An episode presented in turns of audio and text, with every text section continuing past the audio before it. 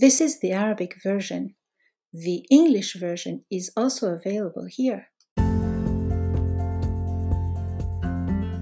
كان من الصعب جدا علي أن أدرك هذا الصباح أنه بسبب أنني اضطررت لقضاء بعض الوقت مع الأصدقاء والعائلة خلال الأيام الثلاثة الماضية كنت متأخرة في جدول بودكاستي. الجانب المشرق هو كما اقترح ابني أنني لست مضطرة لأن أتبع مثل هذا الجدول الزمني الصارم.